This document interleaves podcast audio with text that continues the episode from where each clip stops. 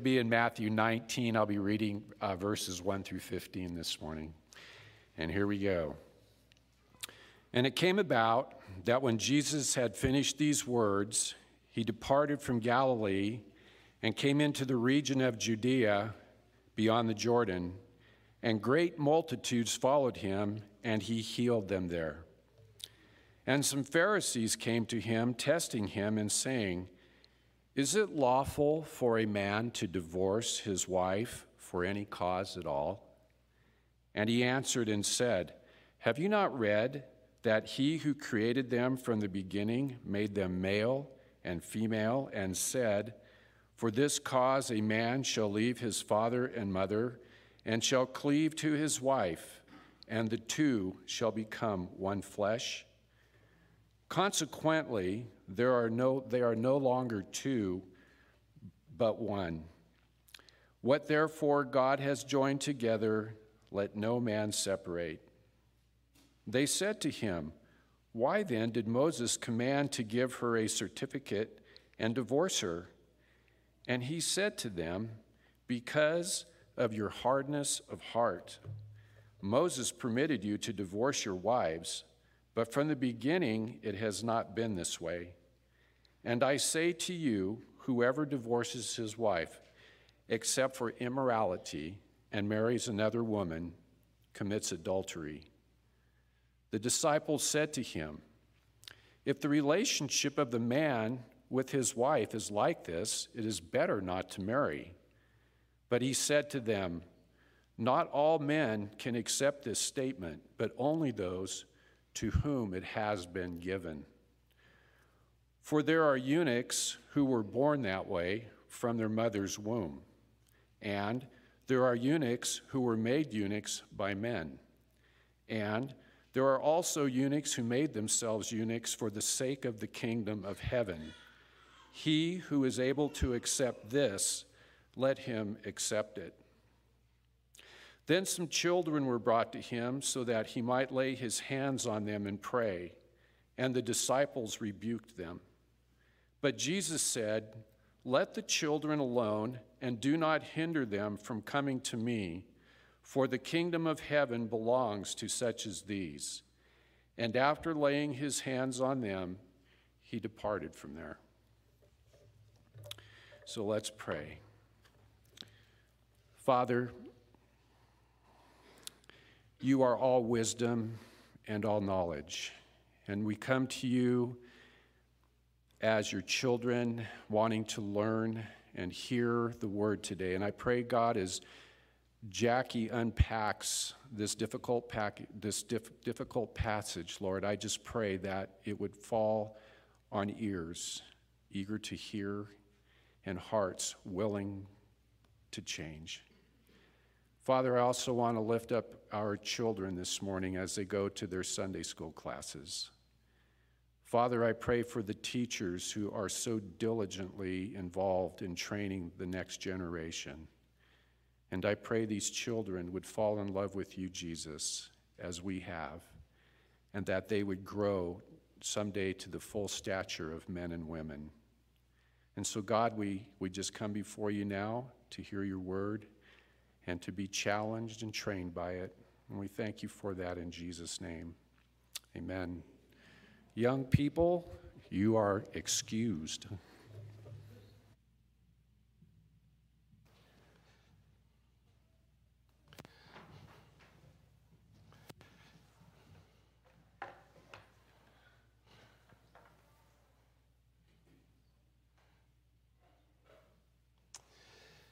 Oh, God is great, isn't He? it is uh, important for us as we come to the text of Scripture to remind ourselves what has authority in our life. The Word of God? Is it the Word of doctors, philosophers? Is it the Word of state? Where does authority lie in your life? Those are important things for us to answer because you may discover some of the challenge that you have in walking in obedience to God's word is, is uh, who says? Where is your ultimate authority? For most people, ultimate authority lies in self, my power to reason and deduct. And so we stay firmly on that until we run into things and we realize, oh, my, my reasoning is not consistent. Does anybody have perfectly consistent reasoning? Wish I did. I know that there are things, I'm bent, I'm not a straight stick, I'm crooked.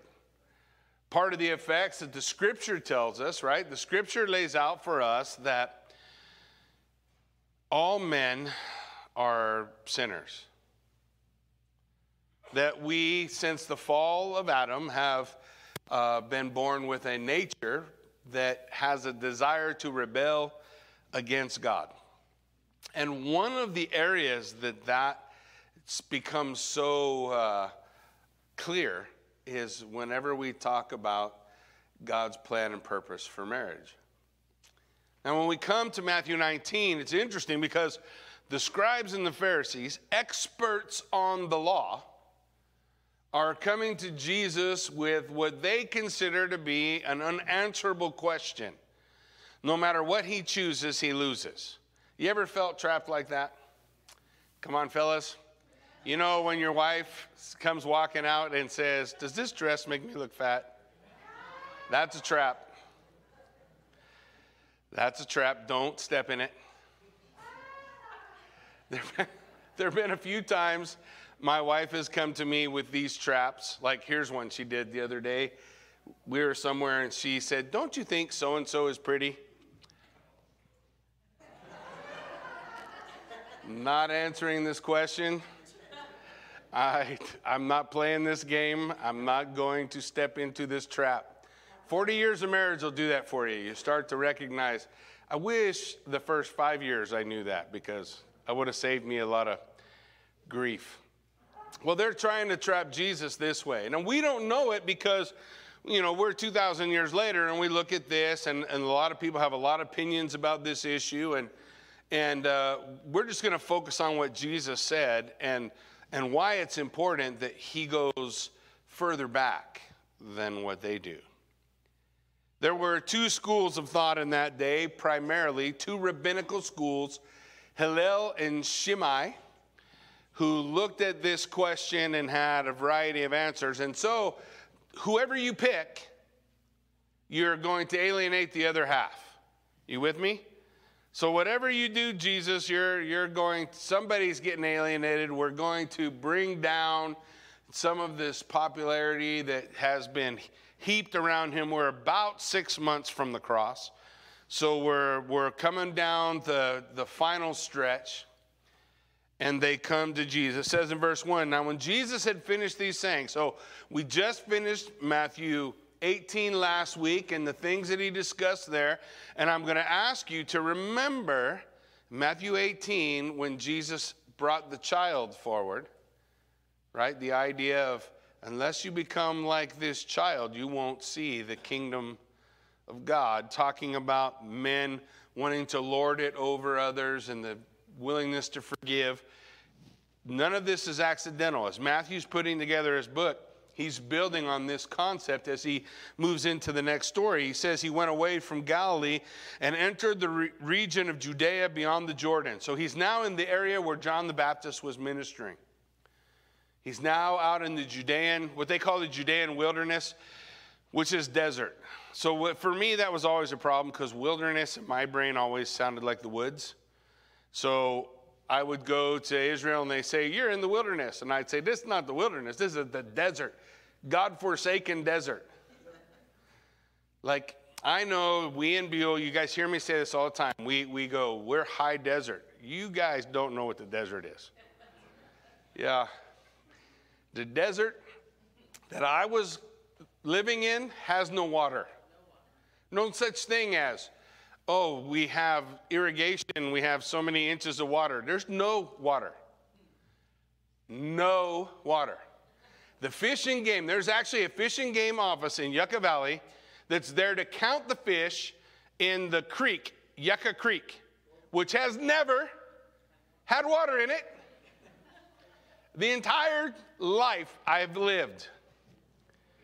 They're supposed, they're supposed to count the fish, and they're getting paid to count fish in a, in a creek that has no water in it. Anyway, that's the wilderness in the Bible.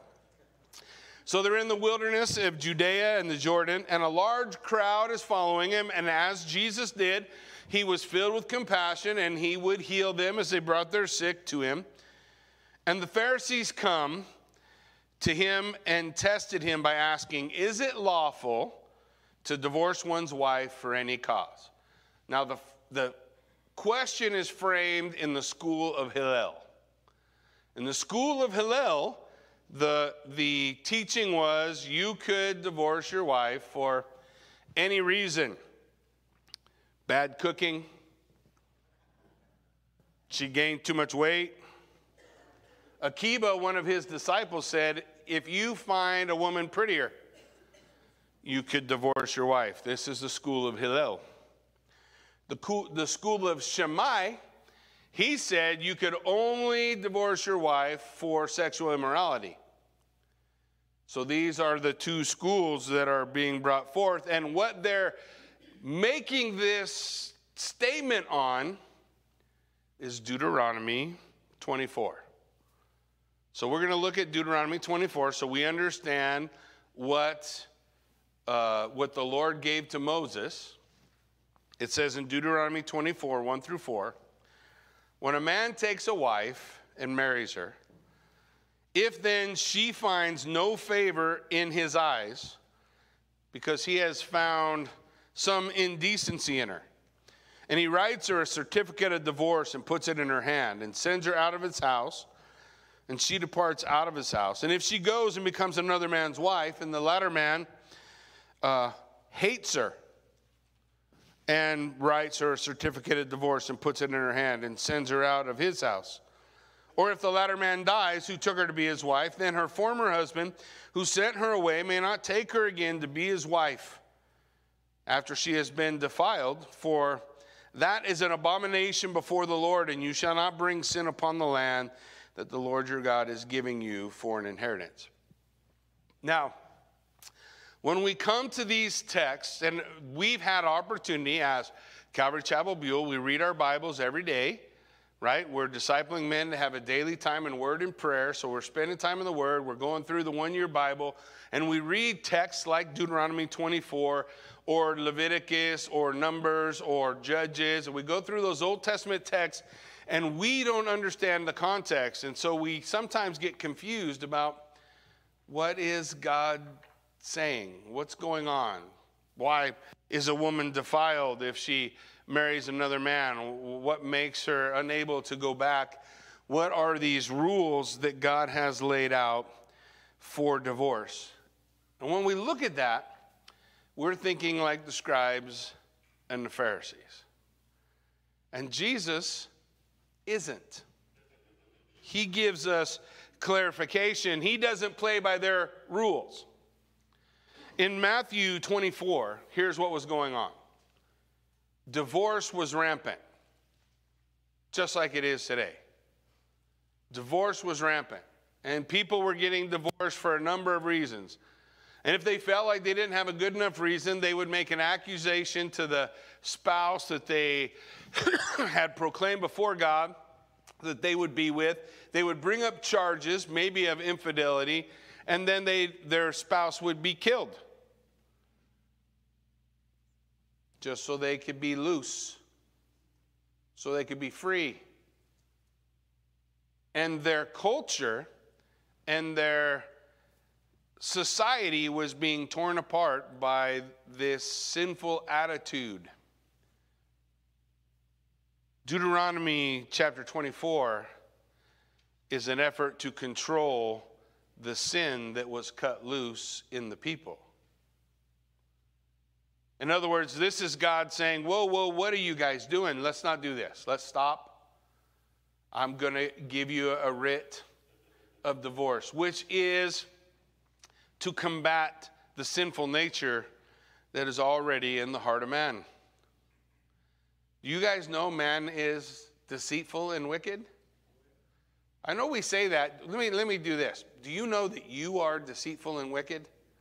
I don't know if we all know that. We should probably square that away. We are deceitful and wicked. In Deuteronomy chapter 24, is God giving to us a way to control our sinful attitudes about marriage? Deuteronomy chapter 24 is a concession to control sin. It is a permission. I want you to remember. Uh, well, let's take a look at what they say in verse 4. So Jesus is going to answer them. Jesus is going to do something they weren't anticipating. He answered and said, Have you not read that he who created them from the beginning made them male and female? And therefore, a man shall leave his father and mother, hold fast to his wife, the two shall become one flesh. So they are no longer two, but one. Jesus goes before the fall. Jesus goes all the way back to God's intent for marriage. Before sin entered in, and before the hardness of hearts entered in, and before the crookedness of man entered in, and he said, Here is God's intent for marriage. The scribes and the Pharisees are trying to build an ethic on a permission to control sin in the community. And Jesus goes back to the intention. This is not this is not how it's supposed to be. Well, this is how men's hearts are, but this is how it was intended when God made man and woman. They are no longer two. Therefore, what God has joined together, let not man separate. This is the original plan of God. This is how God instituted marriage. And when we talk about the institution of marriage, we need to understand we live in a world that, that where the state thinks they're in control of marriage. Well, the state did not make marriage. Marriage is not a, a social construct. Because uh, trust me, if you left it alone to just society, nobody'd be married.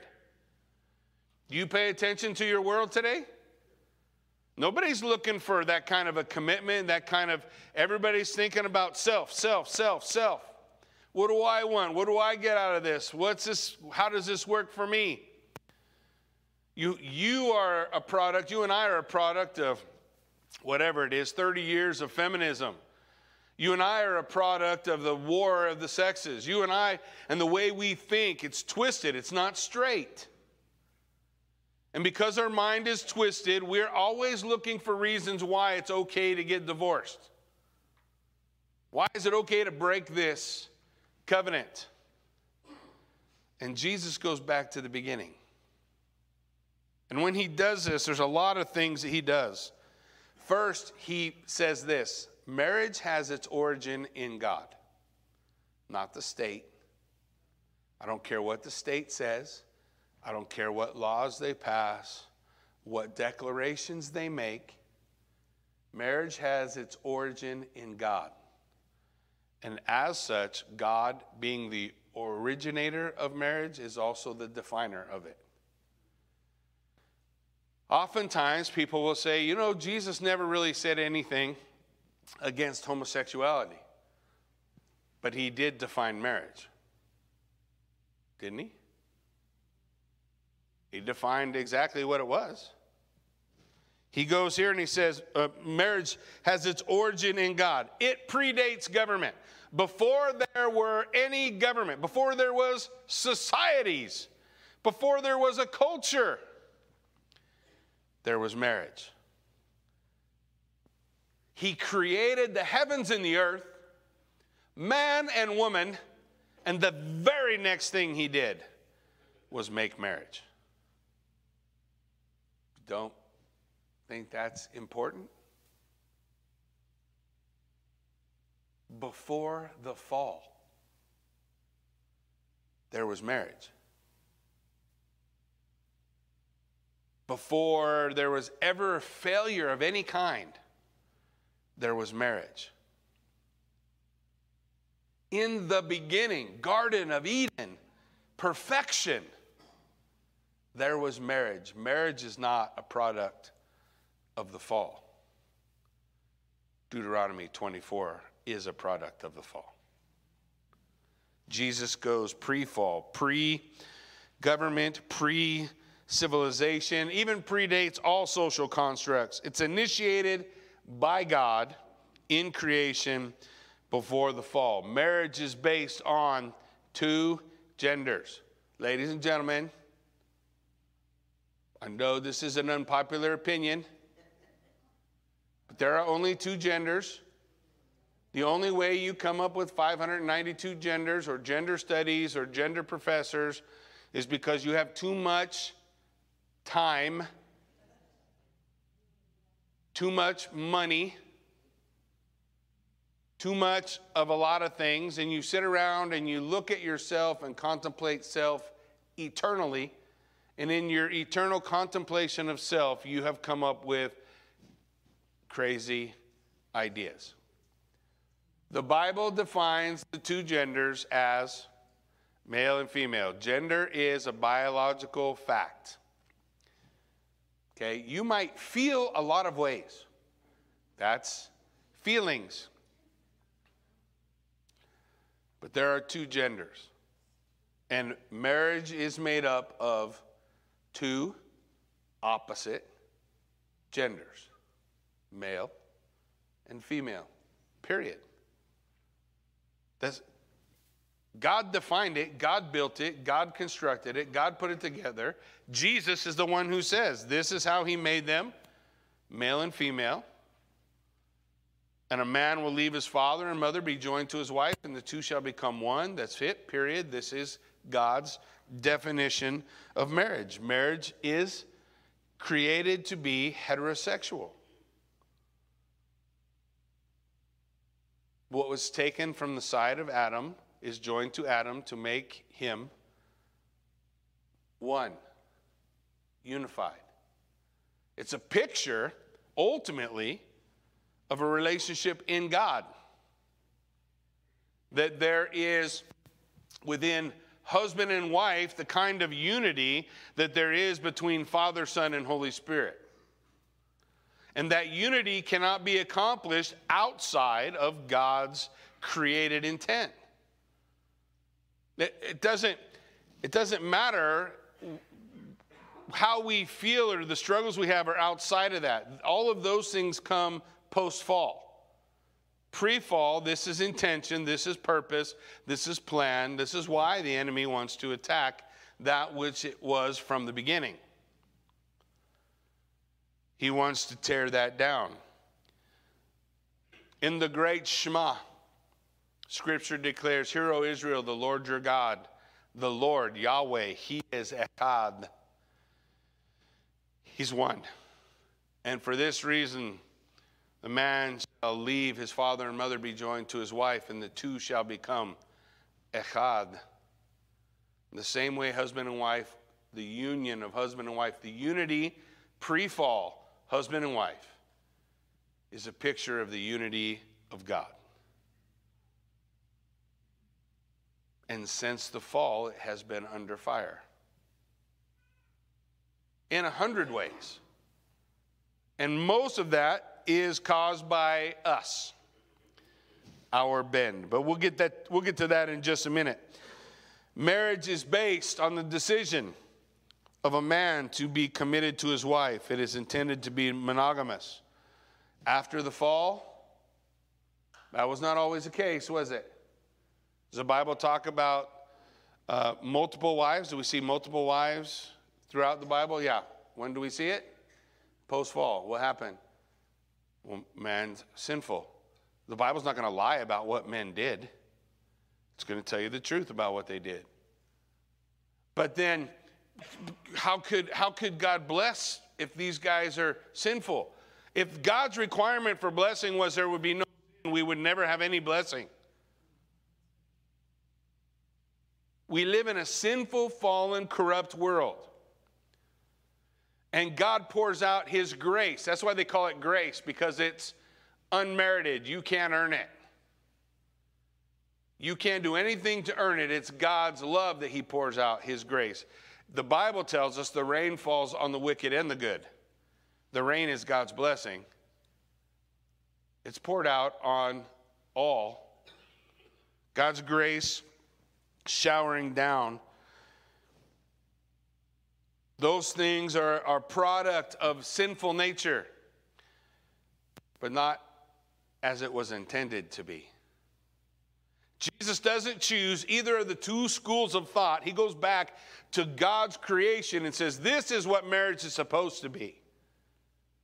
This is how marriage is supposed to look. I, I, in other words, I'm not going to argue about all the messed up parts of marriage. Anybody got a messed up marriage? Well, let's do this. I don't want you to have to confess. Anybody know someone with a messed up marriage? The Lord says, Look, I'm not going to choose which form of messed up marriage is better. I want to focus on the intent. What is the intent? Marriage, finally, marriage is based on a dependency, a dependency for unity, to be one. This is going to matter when we get toward the end of our section today. In order to have unity, you must have humility. Why is there no unity or less unity in marriages today? Because you're not walking in humility. We're walking in pride, right? Uh, if we just, just do a breakdown of every marital fight you've ever had, and I promise you, both of you are acting in pride. But in the Godhead, there is no pride is there. The, the Father fulfills his purpose, the Son, his purpose, the Spirit, his purpose, in complete harmony, in perfect unity. Because not, not one or the other is vying for power over all.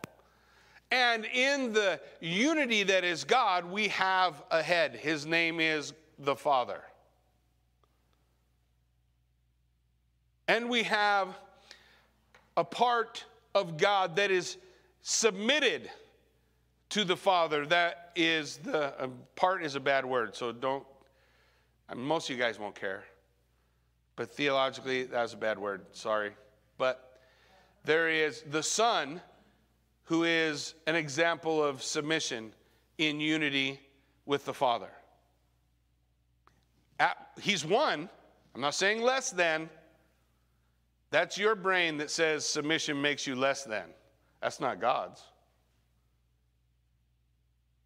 You have the Holy Spirit, another picture of, of submission sent by the Son to the lives of believers to empower them to be who God has intended for them to be. This is all the perfect picture. We come, you and I, we sit down and we have these debates about marriage and divorce. And so let me let me help you. We'll jump a little bit ahead. Let me let me quiet your ruffled spirit. Marriage, uh, divorce is not the unforgivable sin. Will God forgive you for divorce? Yes. God will forgive you for divorce. Is God's intent, was God's original intent that there would ever be a divorce? No. Never. There was, it was never his intent.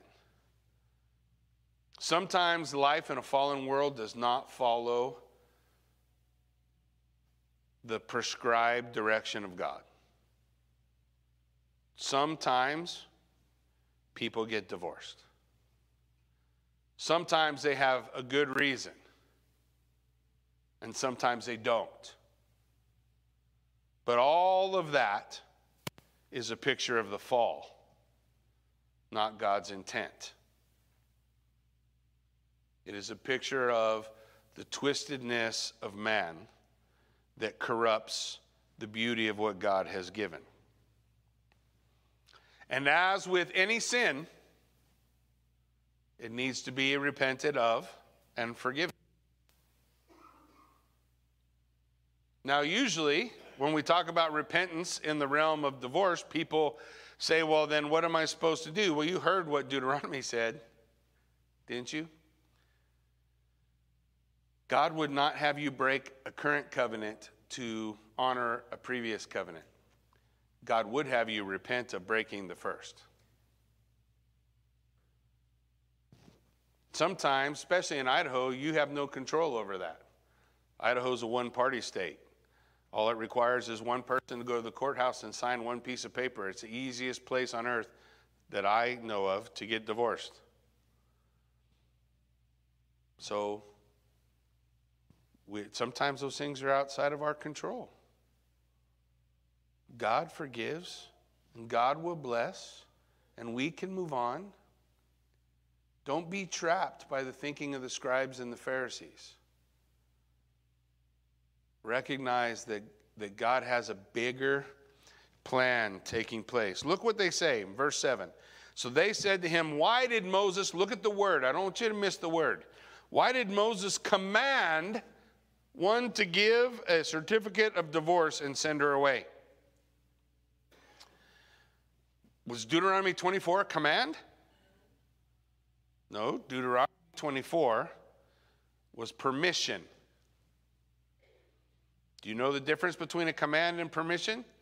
If you don't, Jesus is going to explain it in the very next verse. Jesus said to them, Because of your hardness of heart, Moses, what word did Jesus use? Allowed. What word did they use? Command. Because they're more concerned with how do I make myself look righteous in all of this? How do I make myself look righteous in this broken relationship? How do I make myself look righteous? Their focus is where? On themselves. Their focus is, is their own pride. Their, their focus is their own claim to righteousness. And we in the church should have surrendered that claim to righteousness long ago when the scripture told us that our righteousness is as filthy rags. Right? Whose righteousness do we need? We need the righteousness of Jesus Christ. He who knew no sin became sin for me that I might become the righteousness of God. I can't conjure my own righteousness. Now, do I want to walk in obedience? Yes. And the Bible tells me, as a righteous man, I will fail. What does Proverbs say? A righteous man will fall seven times a day. So the concept is not to count how many times you're falling, by the way. That's not, it's immaterial. The point is there will be failure of obedience. And as a righteous man, who is a wise man, I will confess, repent, and rise again. Amen? And then we continue forward. Their desire is to express upon themselves I'm righteous. I'm the right one in this divorce. I'm the right one in this broken relationship. I'm the right one in this broken whatever, the, all the things. That, and it's trying to find a way to make an argument that says, well, I'm, I'm right. I was right. And when we look at that, here's, here's what God cares about God cares about the brokenness. He's not trying to prove who's right. He already knows he's right.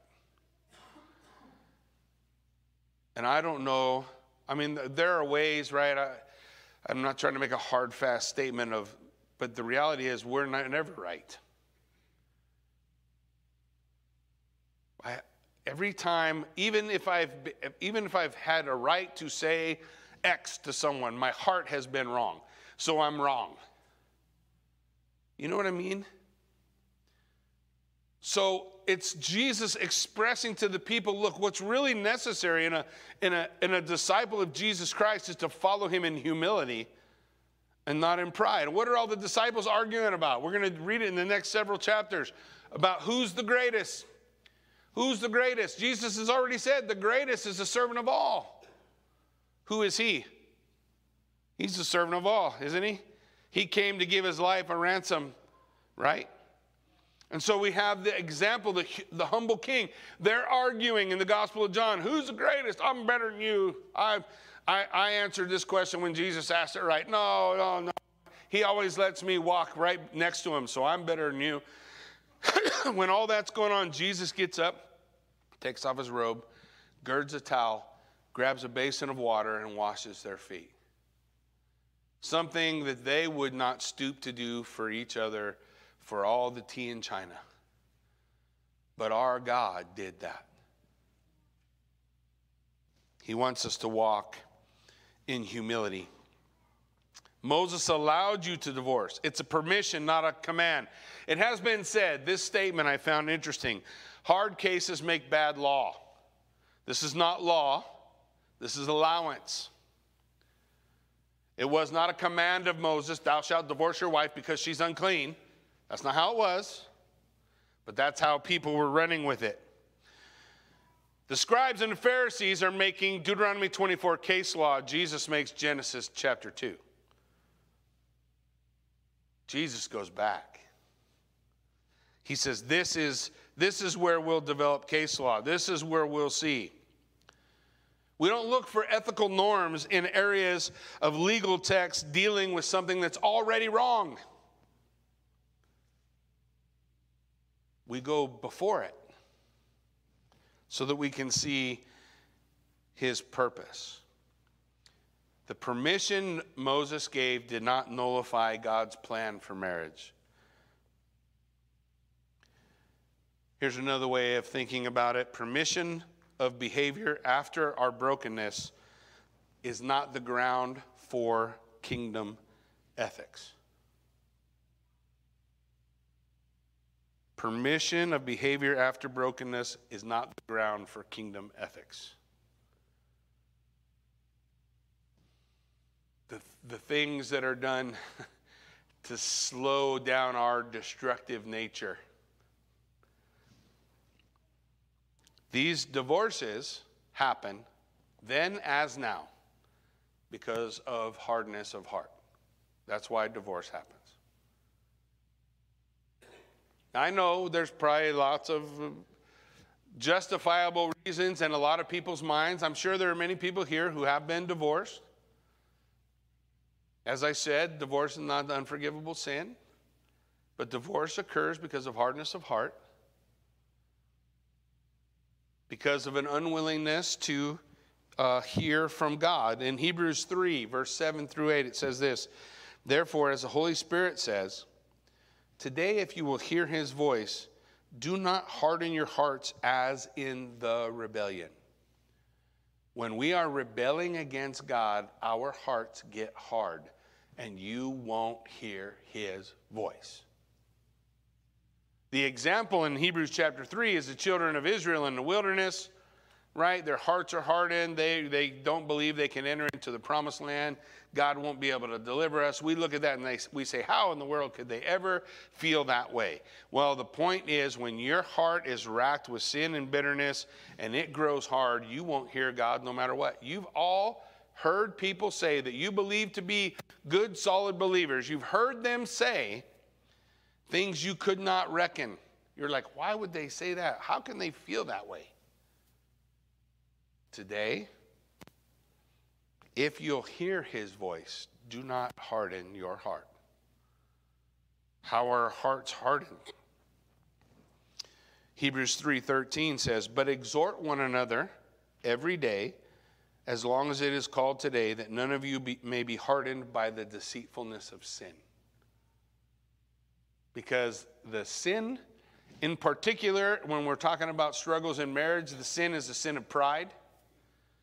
And the deceitfulness of pride will harden our heart so that we can't hear God who's trying to speak, who wants to speak into us, but we're putting up a hand. I, I can't hear you. I've, I've, the other day I was going through the attic here, and I found an old photo album from the very first marriage retreat we ever did. And all the people that were at the retreat, many of them are, are still here. But the sad thing going through all those pictures was turning the page and saying, They're divorced. Turn the page. They're divorced. turn the page. They're divorced. Now, there were many who aren't, who are still here, but there were many who are. Everyone didn't make it. And what led to the hardness of heart was the deceitfulness of sin. I'm right. I'm telling you I'm right. And they're wrong. And, and so we get this. Every, if anybody who's ever done marriage counseling knows that all a marriage counselor is, I don't care how many licenses they got, is someone wearing a black and white shirt with a whistle. and they're supposed to blow the whistle and point out who's right or who's wrong. Well, that's not how marriage counseling ought to be done, but that's what it feels like. That's how it feels. Why? Because pride is in the way, and all that pride going bouncing around the room. There's so much. There's plenty of pride to go around, and you can't hear. Your hearts have been hardened. Hebrews 3:15 says, "As it is said today, if you hear His voice, do not harden your hearts." How do we defeat the deceitfulness of sin? Repent. Repent from your pride. Repent from your ungodly attitude. Repent from the strife in your marriage. Repent. We defeat sin by calling it what it is. Not by coddling it, not by snuggling up to it, not by petting it, not by thinking about how good it looks on you. We defeat sin by confessing. Right? Confess your sins one to another, Bible says. Confess your sins. Confess your sins to God. If you don't have, trust me, if you don't just walk to your neighbor and start confessing your sins, okay? But if you've got a brother or a sister in your life that is someone who is uh, that you can count on you can confess your sins and have the accountability so that what we read in hebrews 3.13 can take place. Remember we are called to exhort one another every day. Who have you exhorted today? That's not just a verse for me. That doesn't just say jackie exhort someone today. It's for us exhort someone every day do you know someone struggling? Call them up and say, I was thinking about you today. I'm praying for you. You know how encouraging that is? It will radically transform your life and the one you're reaching out to. Every day, you want to see your brothers and sisters not stumble in the deceitfulness of sin, then you reach out and exhort them. I, I have brothers who do that for me, and I love it all the time. Now, I'm not a great texter. Anybody ever text me? Jordan doesn't like to text me no more. Isaac texts, he knows. you text me, and if and is not always this this is not a hard fast rule, but if there's not a question at the end, you don't get a response all the time from me. Right? This, uh, the people who are still angry about it are shaking their head. Destiny, Destiny's mad at me every time. so I, I read the text. I'm maybe thankful. Sometimes I'll say, hey, thanks. But most of the time I'm running and gunning. So I'm, I go through it. I go, okay, it's, it's, it's not something I need to, to run or go do or go run over to or whatever, whatever my, whatever my reasoning is for my own pride. And, uh, and I, so I, so I don't, I don't always respond to, to those texts. But those texts that I get, so I get them at least a couple times a week from brothers in the church who just text me and say, I'm praying for you. That's really encouraging to me. So, just in case I've never texted you back, it encourages me. And if we'll do that for one another, won't it encourage us as well? So he's exhorting us. How are we going to defeat the hardness of the deceitfulness of the hardness of our hearts in sin? We're going to exhort one another. We're going to reach out to one another. We're going to talk to one another. Stop living in your little private bubble that you don't want to let anybody in. I know if you get outside your bubble, somebody's going to stomp on your toes. Okay? It's all right. It's going to happen. We live in a fallen, broken world, right? But the blessing will outweigh the little pain. I promise. The blessing will outweigh the pain. So Jesus says in verse 9, And I say to you, whoever divorces his wife except for sexual immorality and marries another commits adultery. Now, what is adultery?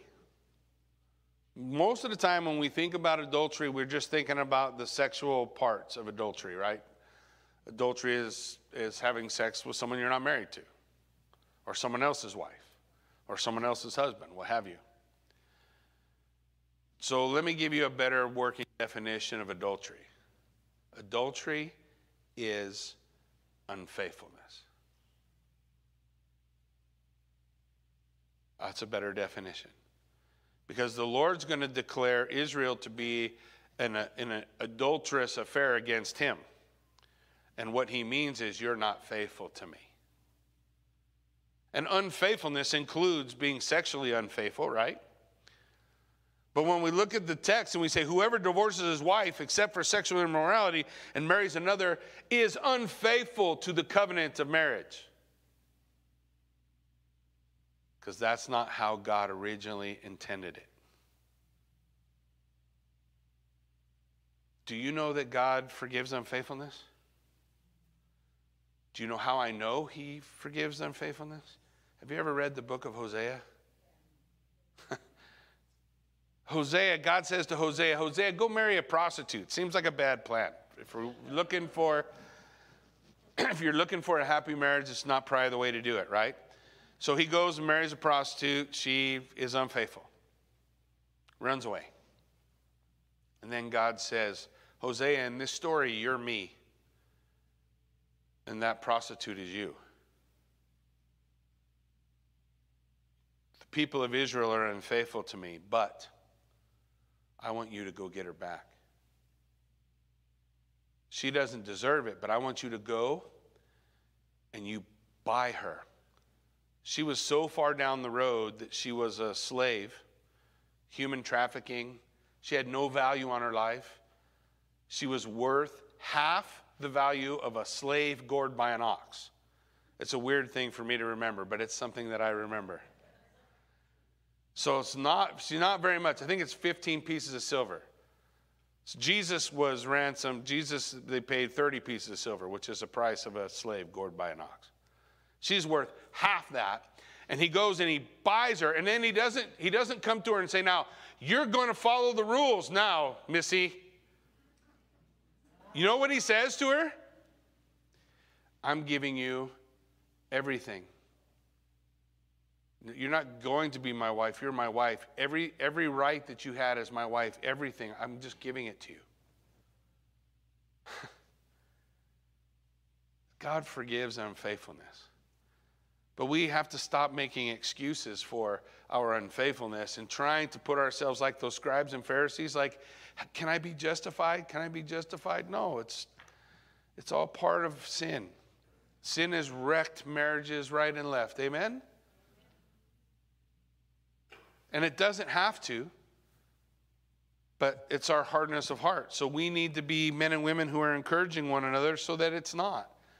And we need to recognize when Jesus says, if you've been divorced for any reason outside of sexual immorality, you are unfaithful to the marriage covenant. When you got married, somewhere you stood before someone and they said these words You're making a covenant before God and these people. It's part of, been part of the marriage ceremony forever. And if you break it, then you are unfaithful to the covenant. And he gives a clause for sexual immorality, except for, it doesn't mean you have to. That's not a command, that's allowance, that's permission. It was not always supposed to be so. Now, listen to the disciples miss the point. We're wrapping it up. The disciples say, Well, if that's the case, it's better not to get married. What? You guys are knuckleheads. so, if marriage is hard, it's better not to get married because nobody ever wants to do anything hard. My goodness. Some, some things I read, I just want to slap people. this is a big old giant whine. I know, trust me, I know, I do it too. just other things. Like this is this is my thing. I'm in a crowded room and there's somebody I don't know on the other side of the room. It's hard to talk to them. I want to stay in this corner over here with people I already know because it's hard to go over there. That's what I do. That's why God gave me Kathy. Because there ain't nobody Kathy don't know. She knows everybody everywhere, whatever. room. We walk into a room in the, you know, she don't know anybody, and she will meet 75 people while we're in there. So I say these words. We all have our struggles, right? Our, our personality flaws. They say if such is the case of a man and a wife, if it's if no matter what you do, you're never supposed to get divorced, and, and that's just too hard, it's better not to marry. Okay. So Jesus says, not everyone can receive this saying. He's not talking about what he said about marriage being permanent. He's talking about what the disciples just said. In Greek, there's something called the nearest antecedent. We go back to the nearest antecedent. We understand he's pointed, the pointer in the grammar of the Greek is to what the disciple said. Everybody can't handle not being married. Right? Paul would write, it's better to wed than burn with passion. You know? Something to be said for that. He's saying, this is what he's saying. Not everyone can receive this saying, but only those to whom it is given. He's saying, look, singleness is a gift from God, not something you should try to practice if you've not been given that gift. This is why there are so many problems in Roman Catholicism with the priesthood, which demands celibacy of men who don't have a gift of celibacy. Right? Jesus is saying, Not everyone can do this, only those to whom it is given. Look at verse 12. For there are eunuchs who have been so from birth. Instead of the word eunuch, just say single person for now. Until he says there are eunuchs who have been made eunuchs. Then you don't have to say single person. Okay, but basically the idea is there are people who are eunuchs from birth. They they never got married, don't want to get married. It's not something that they've had to struggle with. It's a gift. It's a gift. It's okay. Everybody don't have to be you. Right? We have freedom for that? There are eunuchs who have been made eunuchs by men. That's the one you're thinking of, yes, with the big hammer. That's too far.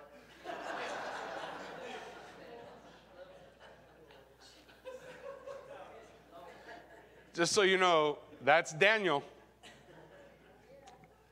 That was Daniel when he was 16. Anyways, uh, we'll go on.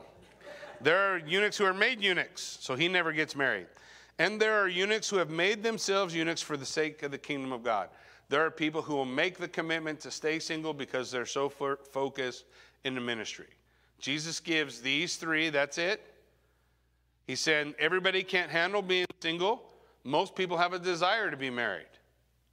So Jesus gives them a, a quick, a, a quick uh, explanation of, of why it's not better. Everybody just stay single, forget about marriage because marriage is too hard. And then he does something, I don't want you to miss this picture.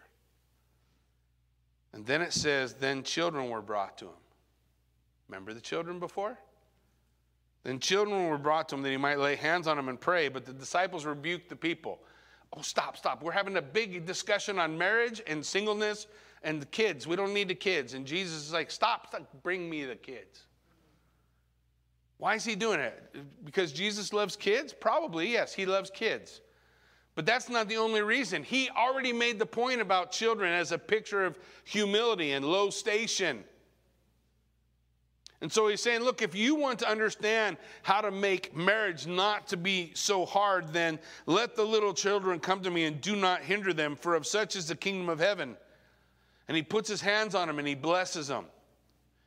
Because children are a picture, even the word that's used for children in the text, the same word for servant, Children are, are a picture of the lowest station in the, in the society of the day. So children were down here. They weren't the most important thing. Most important thing was probably scribes and Pharisees. Children, way down here. Don't interrupt the adults when they're talking, you know, all the stuff that people said about kids. And so Jesus is taking those kids and not saying, look, these kids are perfect and they're sinless. No, he's not saying any of that. He's saying these people, these kids are humble. They're a picture of humility. You want to have the marriage that God wants you to have, you need to be like a little child. You need to be low in your own eyes.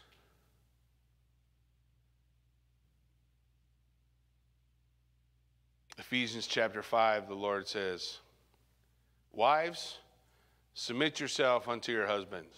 I know nobody likes to talk about it. And I can do semantics, but submit means submit. Or be low in your own eyes. Husbands, love your wives as Christ loved the church and gave himself for it. Or be low in your own eyes. You're not the most important thing in the story. And if you will walk in humility, you can have the marriage God intended, even though we're crooked sticks. You can have it. And if you failed in the past, it's all right. God forgives us of our failures and He will raise us up. And, and then we move forward with Him, right? And we say, okay, Lord, I want to be low in my own eyes. Every single marriage counseling appointment I've ever had, and I don't do many anymore. Most of them go to Mark now. I've retired. Well, I'm not really retired, but you know what I mean. Every one of them, the bottom line is pride. And the pride is in both parties. And unless those parties will repent of their pride, lay down their lives, be obedient to the ultimate authority of God's word, their marriage will be a struggle from now to the day they either quit or see Jesus. You don't have to be miserable. You don't have to suffer. You have to die. For I have been crucified with Christ. It's no longer I who live, but Christ who lives in me. Amen? That's a good place. Why don't you guys stand with me? Let's pray.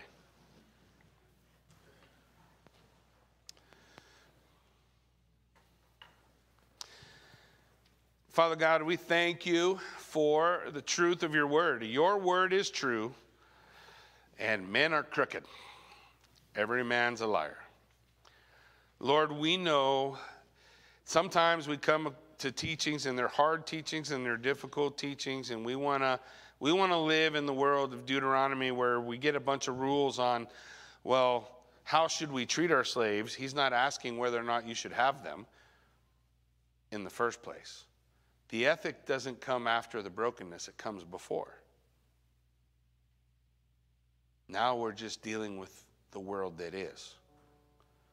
And our world is broken and twisted and messed up and upside down, and right is wrong and wrong is right, and everything is a little topsy turvy.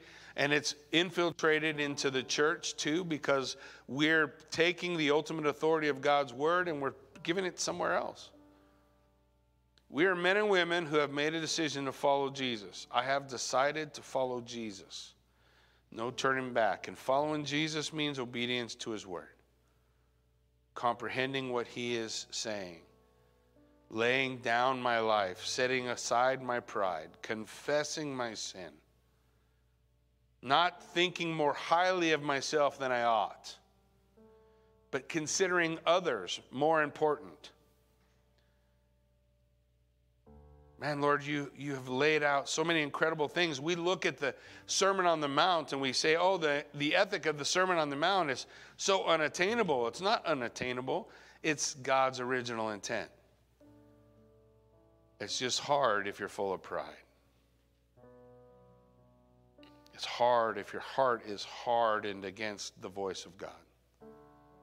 You don't want to hear what He has to say anymore because it goes against your reasoning or someone else's.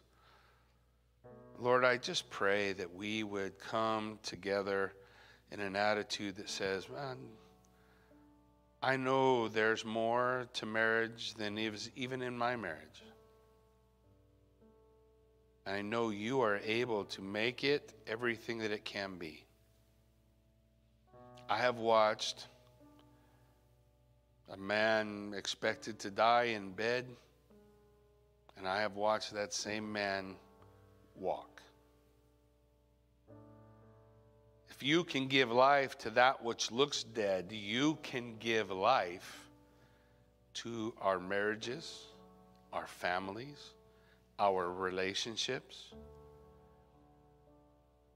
But that can't flow through the hardness of my heart. My heart must be broken before God. I must confess that I am a sinner.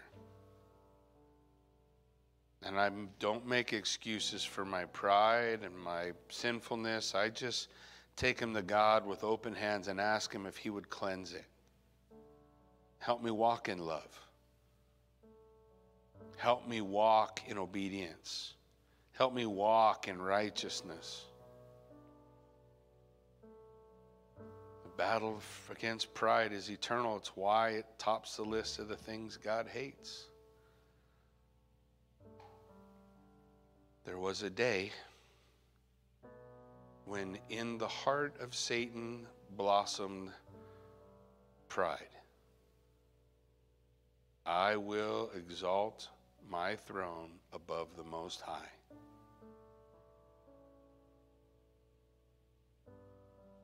God, I pray that you would help us, equip us, convict us,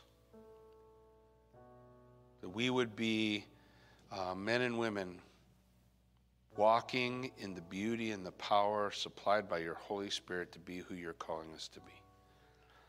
I pray for those who uh, have been convicted this morning that they would find someone to pray with this morning, be forgiven, to be washed clean, to begin anew. I pray for marriages that are struggling that you would pour out your spirit in such a way that the struggle would stop.